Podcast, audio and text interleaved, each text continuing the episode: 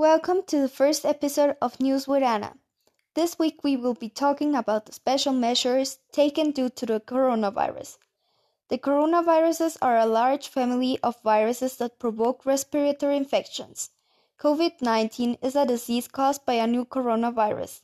The first reported case appeared in December 2019 in Wuhan, China.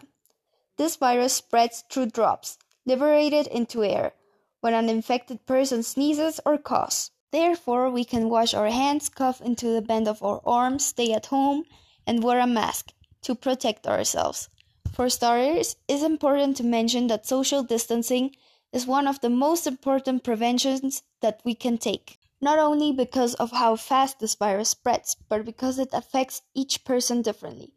Some infected people don't even know that they have the virus. In the article COVID 19 in the Footsteps of Ernest Shackleton, Researchers reported that 104 of 128 people on a cruise who tested positive were asymptomatic. This is extremely dangerous because the infection can extend itself from a cold to a serious health problem. By keeping yourself safe, you keep others safe too. How I already said, each person has a different reaction to the virus.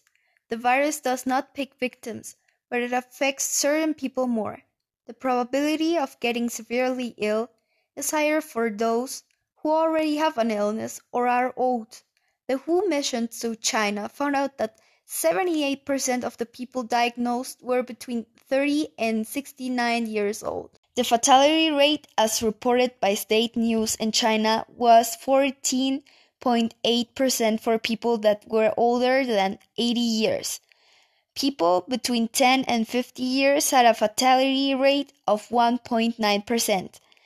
China's CDC Center for Disease Control and Prevention found out that 2.3% of the confirmed cases died. Age related death demonstrates the strength or weakness of the respiratory system. In China, they also discovered that 79% of 395 patients with an additional illness are more susceptible to require intensive care, a respirator, or dying. We can't know if we have the virus or not. This is why we need to stay at home. That's how we can lower the risk for people who are more affected by it, in general, to protect the health of our society.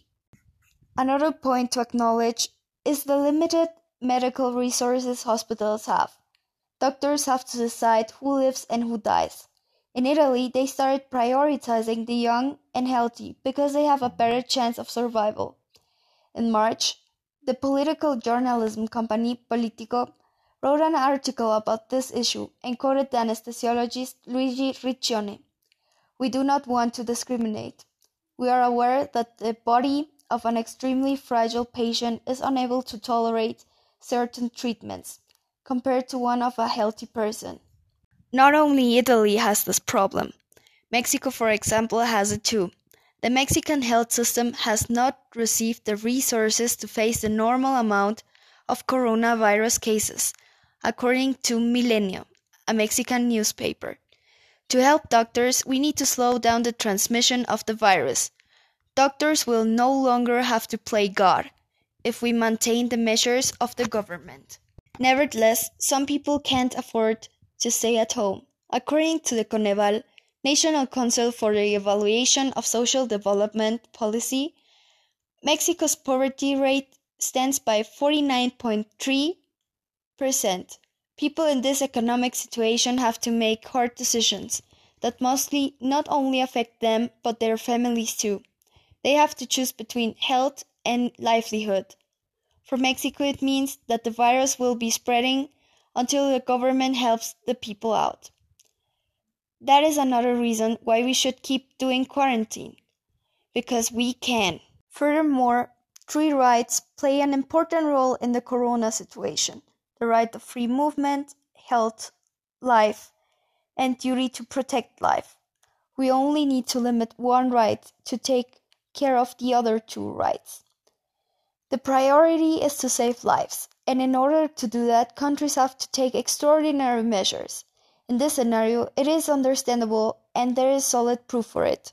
To finish this podcast, I want to thank you for staying at home, and by that, saving lives. Thank you for sacrificing one of your rights for the good of society.